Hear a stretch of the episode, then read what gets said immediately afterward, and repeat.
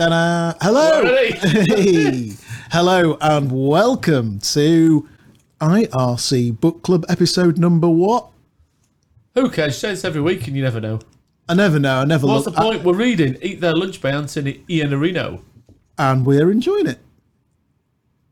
Are we Pause. not? There is a I've, s- enjo- I've enjoyed it less this week. me too. I'm going to rip into it in a minute. Why have you enjoyed it less? Uh, we'll come to it when we come to it. Well, Really. let's, let's start with why have you enjoyed it less? uh, because I didn't like chapter 5 at all. No, that's unfair. Let, let's read chapter 4 and then we'll go into chapter 5. I'll tell you how much I disliked chapter 5. I wrote in it in red pen because I was getting angry. I, am not exaggerating. Right. So I started writing it to it in red pen. What, like an angry school teacher? Yeah, Your yeah, mum did yeah. teach English. So yes, she was an English teacher, my mother. Yes, and and so I mean, chapter four. I, I mean, we'll go through chapter four in a minute, I guess. I liked most of it, and I thought it started well, um, but I didn't agree with it all. And then I found chapter five was a little bit more like that, and then chapter six. I can't remember. What I thought chapter six without looking at it, but there's two points, isn't there? Is, is one, am I, am I glad I'm reading the book? Yeah, hundred percent. Would I suggest somebody should buy the book? Yeah, hundred percent. Would I suggest somebody should read the book? Yep, definitely, no doubts all about it. So let's talk Actually, about what chapter do I four think of then. its content is the other question. What do I think of its content? I started liking its content a little bit less, but I do actually like the book. Yeah. I mean, my headlines for today are I felt like the book's lost a little bit of flow, but I feel that a lot of that is because it's lost flow from where I wanted it to go, and I'll explain what I mean.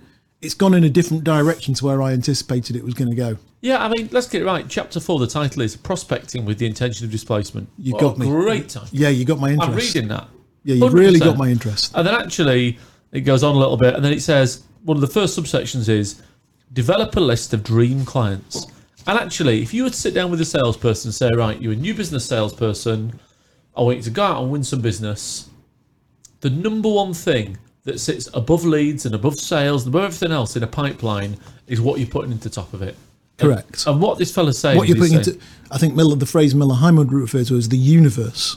Correct. And actually, or Above. ideal customer criteria. That's what we use now. I mean, it's, it's I wrote, I wrote that down here. I yeah, yeah, see. yeah. You know, it's not an inward revenueism; it's a general salesism. So what Anthony he's saying here is he's saying, right, we're going to look at which clients we're going to go and try and win. Firstly, the dream client. Let's develop that list of dream clients, and he's one hundred percent right. I think. What does your client look like that makes it? you and I both know that uh, actually, if you look at strategically in our own business, what's been probably one of the most strategically decisive and beneficial things we've done in the last two and a half to three years has been we put a lot of work in over a number of workshops in really defining our ideal client Hundred and percent. our Now we know what it is. and that and that knowledge of that was much more powerful than we anticipated it was going to be at the time but what we do know is exactly what a good client looks like Yes. So you're not having to qualify out later on down the process. You're Correct. qualifying straight off the bat. qualifying out when you sat going through a territory report Well, the of point is you're not 500 qualifying accounts out because you never put it in in the first place. Yeah. And, and I mean, his point is that the only really bit of this subsection that I underlined actually is if they don't value what you sell enough to pay more, they are not a dream client. yeah bang right He's 100% right. Couldn't Yeah. be more right, the guy. Absolutely, completely agree with that. and he t- you know he, he's onto some quite simple stuff here about pointing out that looking at a company's website is just not enough That's a pet hate of mine. well it's pet hate of mine with candidates that do it with job interviews Yeah, That's what's a- that- preparation? that- I've looked at their website. Oh, bloody great. yeah We're all saved. yeah as the candidate wipes the blood from his nose as I've reached down the phone and punched him on it. Oh yeah, but I mean, but Anthony's point is fair, you know, I- I- and he- and he's sort of saying what everybody else is doing is just looking at the website. You need to go a little bit deeper than that. Yeah, absolutely, absolutely. And you, it, it- well, you know, we're doing some work at the moment. I'm I'm profiling cl- clients uh, for a project we're doing. I'm actually following uh, chapters one, two, three here, Yep. um, and I've been profiling clients and I've been looking at their accounts and Companies House. So I've been going a little bit deeper than the book is su- suggesting by looking for angles um, based on that. And yeah, you can find out an awful lot. There's so much info out there that's free. Yeah, it just takes a little bit of time. Yeah. And then his next point is create prospective client tiers. For those, those of you who are listening, what he's talking about here is he's saying let's have three different client, four different client tiers, sorry, Platinum, they're your dream clients. Gold, they're not far off being your dream clients. Silver uh, and bronze, obviously. And again, you know, he's absolutely 100% right about that. Yeah. There's some clients that are absolutely 100% perfect prospects for you. Where you look at it and think, my God, that's just absolutely where we play. Yeah, hundred percent. You know, I, I, I, um, we had a placement with Unit Four last year, and, and when I met the client, I don't know if he listens, but when I met the client, I don't think he believed me when I said to him, "It's taken me eighteen years to deal with you," and it actually, you know, it has, Jonathan. Yeah. You know, I've been there. I've sat and watched you do it. It's taken me eighteen years, and I tell you why it took me eighteen years because I knew that we would do a good job for them. What happened? Oh, we got a placement. Oh, what a surprise! And then another. What a surprise. So that's what Iannarino was talking about. Um, now, actually, I do think that in some markets, in recruitment and in sales, actually, you've got salespeople and you've got sales associates and you've got sales helpers, whatever their title is. I think the grading and creation of platinum, gold, silver, bronze client rosters, that's a sales associate, that's a researcher's job, more than it is necessarily a salesperson's job, because I think you'd end up tied up a lot in that, you know.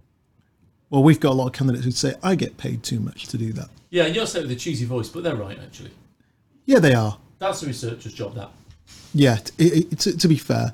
Uh, uh, and he, he mentioned some interesting things here. You know, here's the balance minimal viable research. You want to do just enough research to be effective in I love prospecting. that phrase, minimal viable research. Well, that's so you, and, and that's why I highlighted it. Was uh, it, you want to do just enough research to be effective in prospecting and nurturing your dream client. There are things you need to know to be able to prospect, and once you've got the information, you can nurture and prospect within your dream client's company. And I think the point is, he, probably could have elaborated that on that a little bit about how easy it is to go down a rabbit hole, hmm. and how often you know. Sometimes I speak to clients, and a client will say, "Oh, I fired so and so," and you'll go, "Why?" and he'll say, "Oh, he was when he first started. I thought he was going to be great. He spent hours doing account plans and really drilling into companies, but then he never actually went out and met anyone. yes. You yeah, know, yeah. can you remember that we were talking about it the other day nicknames, uh, uh, uh, and there was one client who referred to one guy as the Olympic torch, Yes. but the, it never went out. he never went out.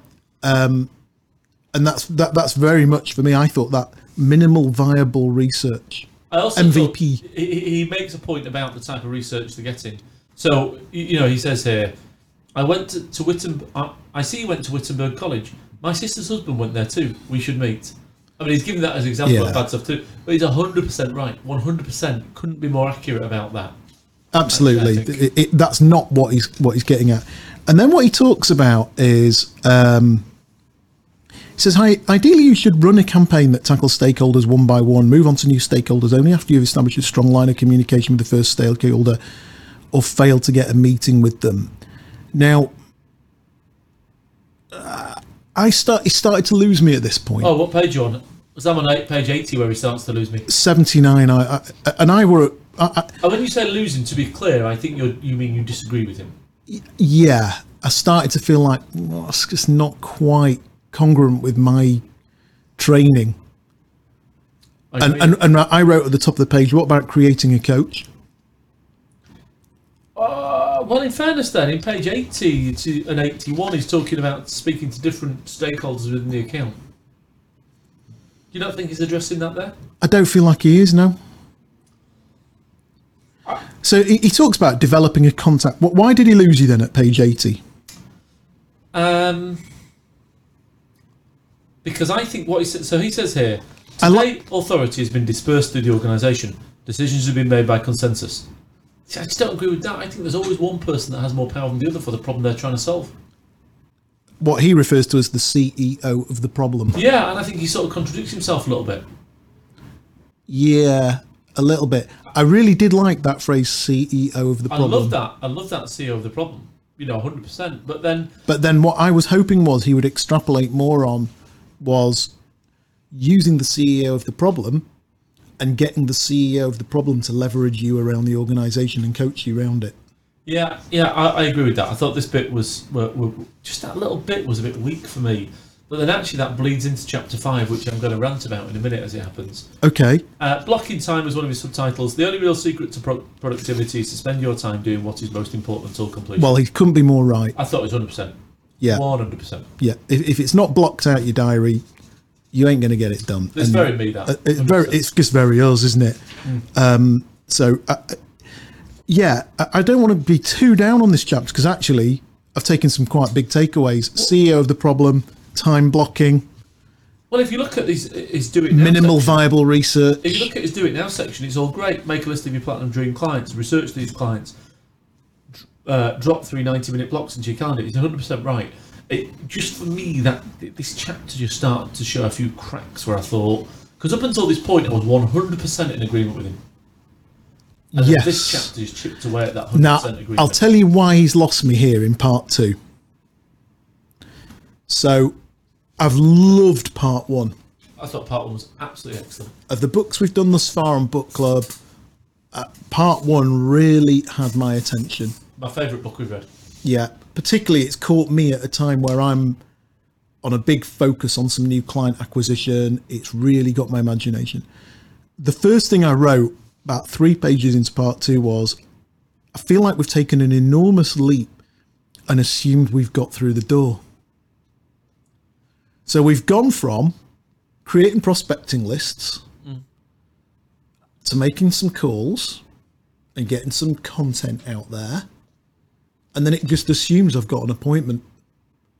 Yeah, fair comment. You know, I hadn't, I hadn't viewed it like that. And my I can- disagreement is, I think you can talk Miller Heiman this and spin that and solution selling this. But I know, for example, with our own offering as a business, you put me in a room with someone, the incumbent's out within six months. Okay.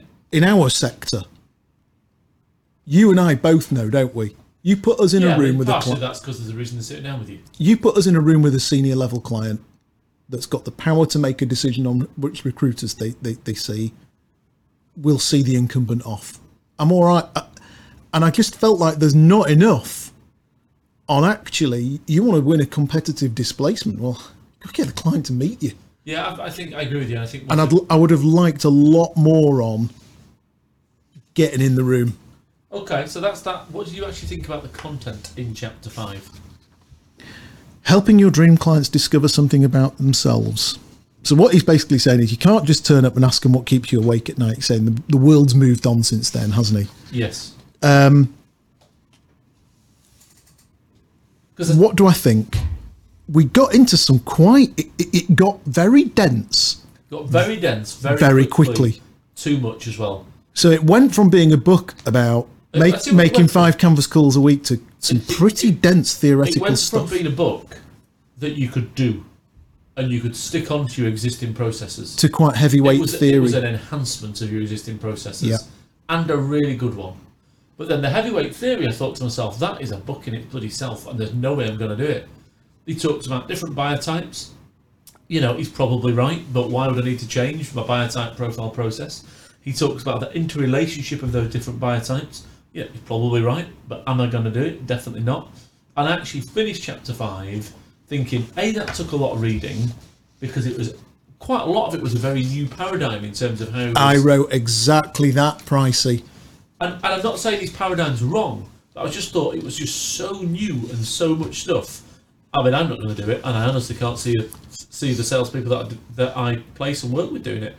I just thought it was too much. Yeah, I mean, he's he's talking about recommend. he- he- He's put a footnote here about uh, Clare Graves' spiral dynamics. I've actually tried to study spiral dynamics, Pricey. You know how nerdy and geeky I can get, and you know how comfy I am reading really dense stuff. Spiral dynamics blew my brains away, mate, and I'm a a, a, a You like prodigious, stuff, and I mean, he's trying to- prodigious reader. Well, obviously, I've never, I've never heard of that book, but then I just got into this chapter and thought, do you know? So I won't, I don't want to Ironically, my therapist recommended spiral I, I, dynamics. I don't want to take it away from the guy because what, what I've got to tell you, what he is saying, I'm sure is right, but actually, but actually, these sales books are a practical field book that you can pick up in a situation and apply to your own environment. You're just not. I just can't see people doing that at all. Yeah, it, it's. Fa- I've got to say, uh, Anthony, I'm looking forward to seeing you on Saturday. It's factually spot on. It's factually spot on. It's fascinating. It's interesting. I think if I didn't have a paradigm don't have paradigm, you're away. That's that a I'd good al- one. that I'd already already integrated, I think this is a really good, interesting, intellectually intellectually workable paradigm. You'd love to talk to the guy about it w- with an account and a sale. It's fascinating. Yeah. If you're interested in selling stuff.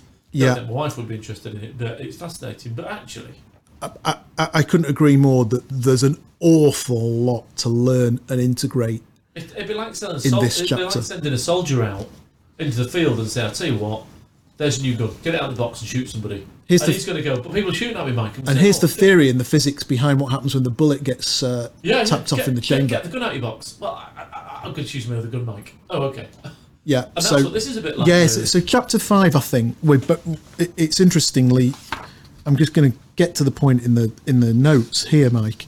On page 97, I wrote, "This is going to take some integrating. The book's losing its practical bent." And I think you've said exactly the same. We've, we've both Well, come I, to the I same conclusion. It, I wrote it at the start. I mean, I wrote it on page 95. I just, I put on page 95 actually. I put it quite often with the books if I'm not getting anywhere. I've put, I'm taking notes for a while. Why not? So then I reread the previous five pages and then I know why. yeah, um, Because you can't disagree with him. He's right. It's great. Chapter 98, cognitive intelligence. People with high cognitive IQ lines are smart. He's 100% right. Emotional intelligence is made up of two fundamental parts. He's right. Moral intelligence. He's right. It's all right. But actually, how practical is it?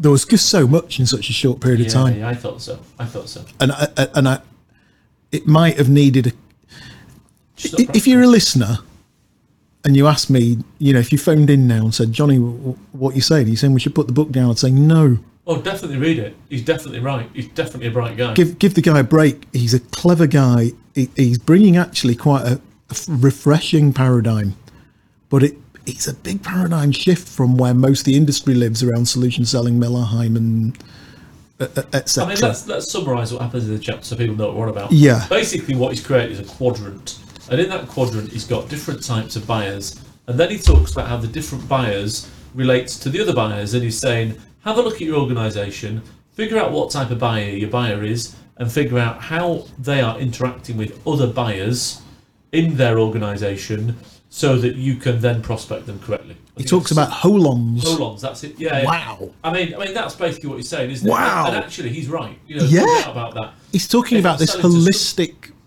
holistic view of the organisation. Which, in fairness, has never been put anywhere else in any other sales book. no, this it, it, Anthony, it's great IP, mate. It is great IP. And fair play to you. You've presented it in such a way that if I was a sales leader, I'd think, "Phew, it's interesting stuff, this, but maybe I need to put my team on the course so they can integrate the learning. If there is any training to be bought, Absolutely, yeah. I think there probably is. possibly. And, and we both, we, you know, we have we have to be fair to. Look, you know, I, I, always be hiring is going to come out in the next couple of months. What's it there for? It's there so that clients ring us up and say, "Can you help me get through get through some of the ideas in your book?" So it would be hypocritical for me to be critical of the fact that perhaps there's a a bent that might make a reader want to find out more. Yeah, absolutely. But actually, at no point has he, you know, it's not like he's overtly saying, call 0800 919 understandmychapter.com. He's not doing that. It's just No. very dense. And to be fair, you'd probably want to dive deeper into the content. Yes, I, I, I, I feel like we could have we could have read that chapter in three parts in itself. Yes. And he's getting into some fascinating stuff about understanding individual and collective organizational values. Yeah, hundred percent right. how And they're all extremely valid, extremely important parts of a sales conversation, particularly in a strategic deal. Yes, and also in a Me Too sale, because what he's saying is that by understanding the values, then you're getting away from talking about your products because you're in a Me Too Correct. environment. Well, And you right. know I'm massive on values. Yeah, and, and, and, he is right about that. sure. Yeah, absolutely. I, I also think there's perhaps quicker ways of eliciting values, and it might have been nicer to have had um, a little bit more practical explanation of values elicitations. And then we're- I'm just on page 104, where again I, I wrote here, he's talking about this deeper, more holistic view of the client and the company allows you to do real discovery and it massively improves your ability to create real change. And I put, well, it's all predicated on information, FaceTime, and the hardest bit of the deal is winning the FaceTime. Yeah, I mean, I- like I said at the start, I hadn't considered that in that way, but you're 100 percent right. I think. Yeah, and, and then I and then I wrote here page 104 again. My my other issue is that this is a new paradigm to learn and integrate. That's what, this is where I put it. Maybe that's because me and you were old though. Possibly. Maybe if we were 26, we'd be just soaking this up. Possibly. Maybe we're setting our the ways. age of our uh, listeners, doesn't it? And then there's a couple of little gems in there, like you know, he gives off a little a little bit of scripting here. A lot of what I'm going to share with you will be our view of some of the things you are likely tracking too. So he's talking about, for example, talking to um, a real stakeholder, um, and he gives an example of how he he would work with a, an, what he calls a stakeholder with orange values. He's going to be quite assertive, quite sure of himself, and he gives a little bit of scripting into there about how he would get that stakeholder opened up. And I, and I read that thinking, yes, great. But what I'd love is actually, you know, when we read Keith Rosen's book, maybe Keith spoiled us a bit because it's so full of practical scripting. It was, yeah, I mean, it was written more as a field book that you could pick up and use, wasn't it, Rosen's book?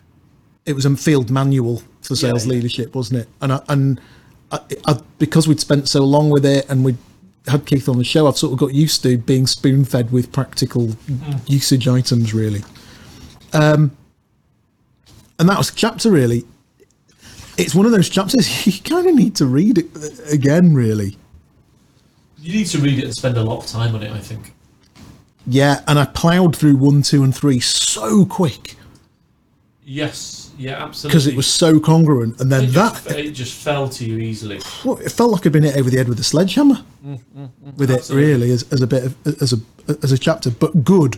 And if you're listening, hang in there with it because there is a lot of interesting stuff. It, get your high, don't buy it on the Kindle. Get your highlighter out. Yeah, I mean, if I, if I had more time, I would spend more time reading that and digesting it all. And in many respects, that chapter in and of itself is a reading list of a whole rabbit, a whole set of rabbit holes you could go down. Yeah, could have been in could have been a book in its own right. Yeah, you instead, know, uh, absolutely. it sh- could have and probably should have been a book in its own right about the interdependent culture of selling to an organisation. Yeah, you, you could geek out on it. Very much so. Get much more into the Ken Wilber stuff. Get much more into the spiral dynamics stuff. You could really go deep into that space. Very much so. Okay, uh, and then uh, chapter six, creating opportunities. Um, and I, I wrote the top, "Come on, take me through the deal." Okay, it does, but it doesn't. Um, and so I, I, I, I'm, I just feel like I want the book to take me more into a deal, and he does kind of talk about the deal, and he does kind of talk about some examples, but I just, I, I've, I've wanted to get more practical on this one. Um, but I'll tell you what is really good in chapter six is he starts to talk about current states and future states, where the client is, where they want to be. Yes, you know, it's, it's interesting. Chapter six. I thought it was a bit messy, really. Go on, why? Um, we'll go through the chapter, but I, I, I, I tell you what, where it came, and I, I've got it highlighted in different parts. So basically, this this chapter, for those of you listening, is about creating opportunities within the prospect. Full stop. That's what it's about. And there's two different points, really. I think that he makes. One, well, three different points maybe. One is about, as he's put, as about how to extend the delta, and that's how to expand the, the uh, expand the delta. He's referring to where the client is, where they want to get to. You know how big their piece of pain is, and how to make that bigger. And he actually alludes to spin selling by Neil Yeah, he does. Yeah, uh, absolutely great. We'll go through each of these parts in more detail. Yeah.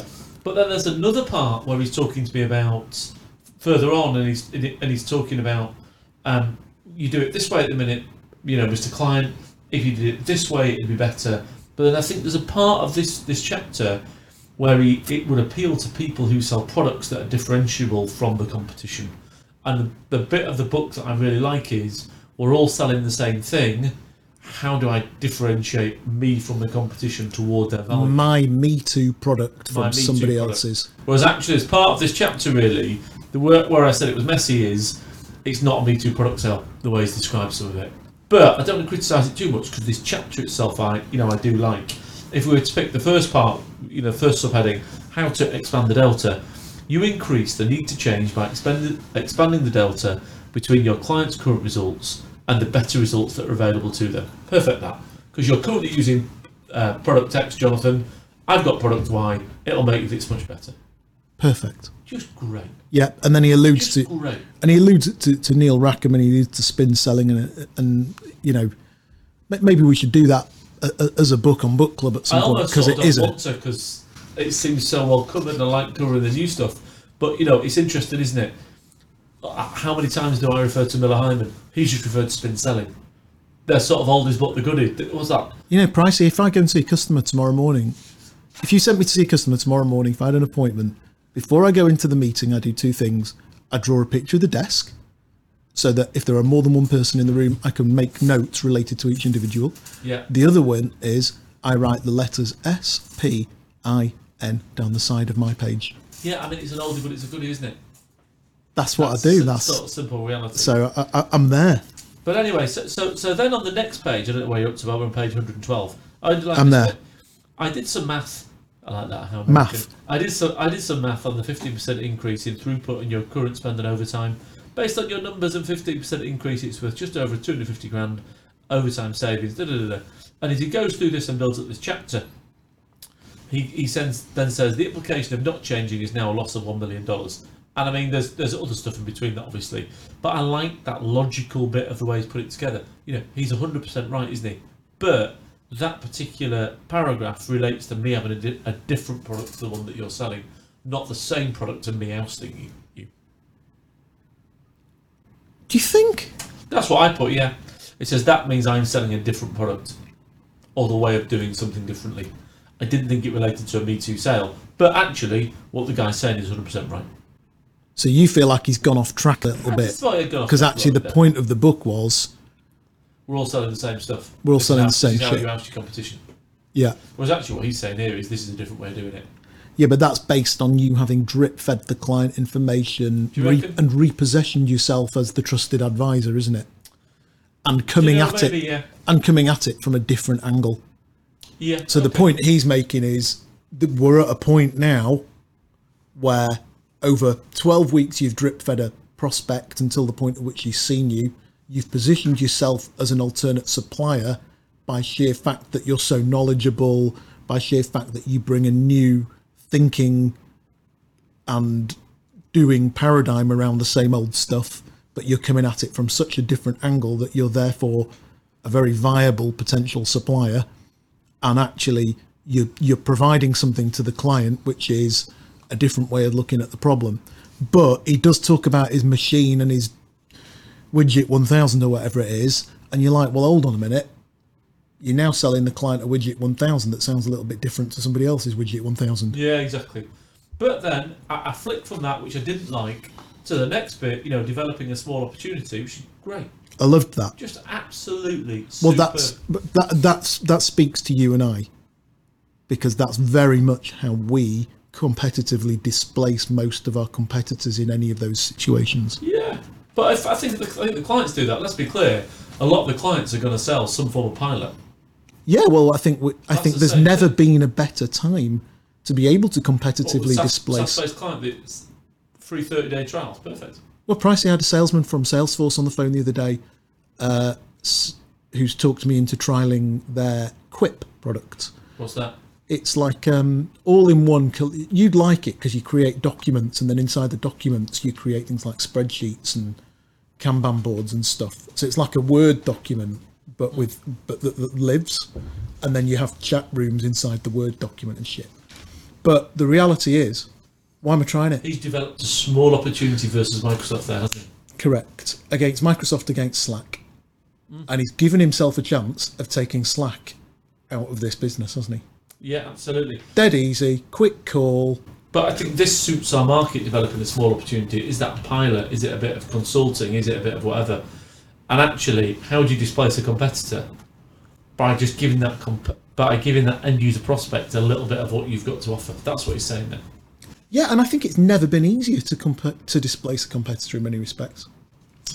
We live in well, that's a greater sentiment about the actual world of, of disposability that we live in, isn't it?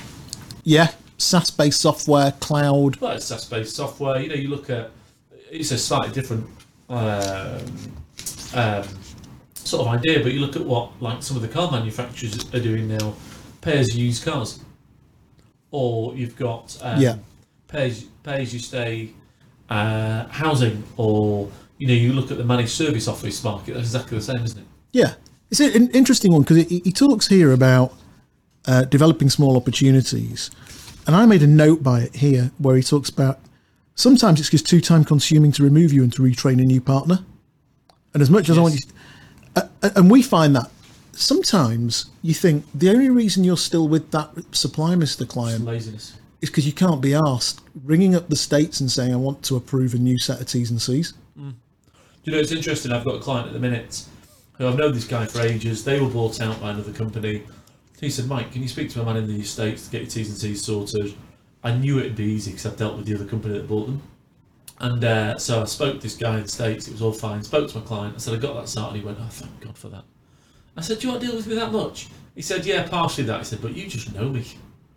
I, I So had exactly the same me. one. It's worked for me in that regard, I, obviously. I went to meet an in-house talent partner the other week, and uh, she started giving me a really hard time, and then started getting into T's and C's, and, and obviously you'll need to get terms approved with uh, uh, the US, and I've already got that done. and I said, literally-. The whole meeting changed, and it was like I was a new best pal. Yeah, yeah, yeah, yeah. Uh, Before I knew it, I'm drinking a cappuccino from the cappuccino machine. It's done deal. What do I you I- think of, she's uh, literally sat there like, you can stop selling now. What do you think of this phrase, champion challenger?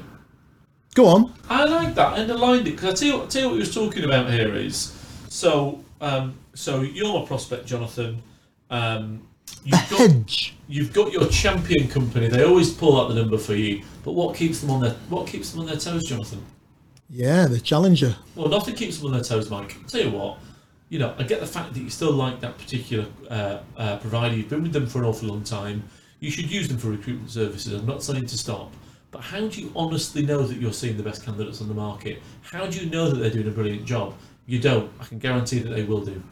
Just let them compete against me with a couple of roles. If they beat me, then that's fine. They've won, and you, and, Yeah. and you rest peacefully. I, I wrote But- next to it. That's really relevant to our market. I think it's relevant to a lot of markets. That I think if I really, if I sold, you know, ERP systems integration services around SAP, Yeah, you, wh- anything where, for example, you put in bodies or service, perfect. where I'm on a contract by contract, project by project basis. Yeah, absolutely perfect. you'd run a champion challenger procurement Yeah, and. I'd suggest that's the client. You know, I'd embrace the client as having their champion, and you know what, client, you should keep your champion because they've done a good job for you. But how do you know that they're still doing a good job for you? How do you know that they're still putting you before everybody else? All I'm saying is keep me there as the challenger, and that'll keep the champion on their toes. And actually, I don't think that's quite how he how he wrote it, but that's how I read it actually. yeah, absolutely. So there's some good bits to take out of this. Developing a small opportunity and the champion challenger thing. They're was good. great angles. but- They're great angles for competitively displacing. Mm, There were, but then there were a couple of things I, did, I wasn't so uh, so keen on. But nonetheless, after chapter five, I was a bit disheartened after chapter five. I read chapter six, put the book down, I thought, great, now we're rocking again. Yeah, we're back in the we're back in the game. And then I, I like this line: a funeral for a friend. Yeah, I like that. I thought it was cool. It isn't easy to fire people with whom you've had a long relationship. I think that's a really important point when you're displacing a competitor. And I think I've talked about this on this show before about a client that I didn't win, where I couldn't understand why I didn't win it. I just thought I'd done such a good job on the day, and the incumbent supplier was doing such a dismal job. Hmm. But actually, she just didn't want to get rid of her little pal. Yeah, I mean, you get that a lot. And, and let's be clear. and uh, and me, I- I've obviously I obviously had had an empathy bypass at that point and not picked up on it. you've got empathy. You know what they say, Pricey.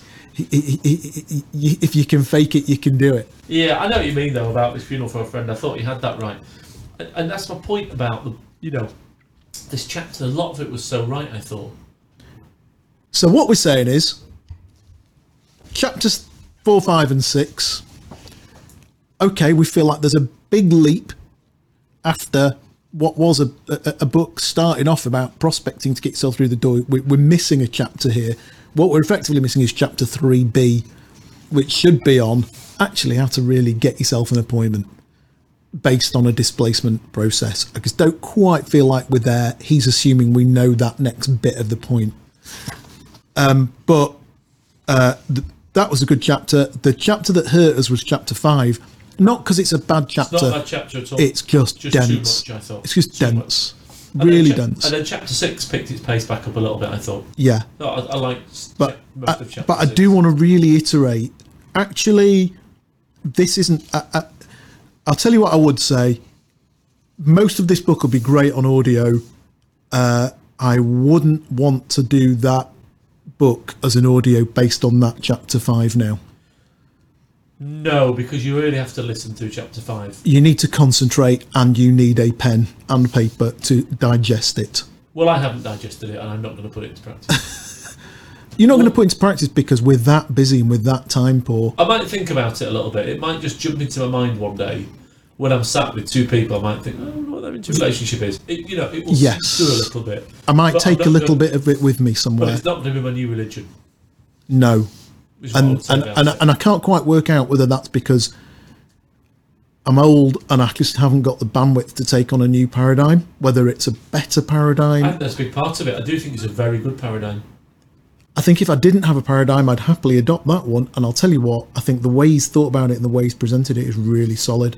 Oh, let's be clear. If somebody followed, if somebody joined an organisation as a you know brand new salesperson in a Me Too market and followed chapters one to six religiously, they do pretty well.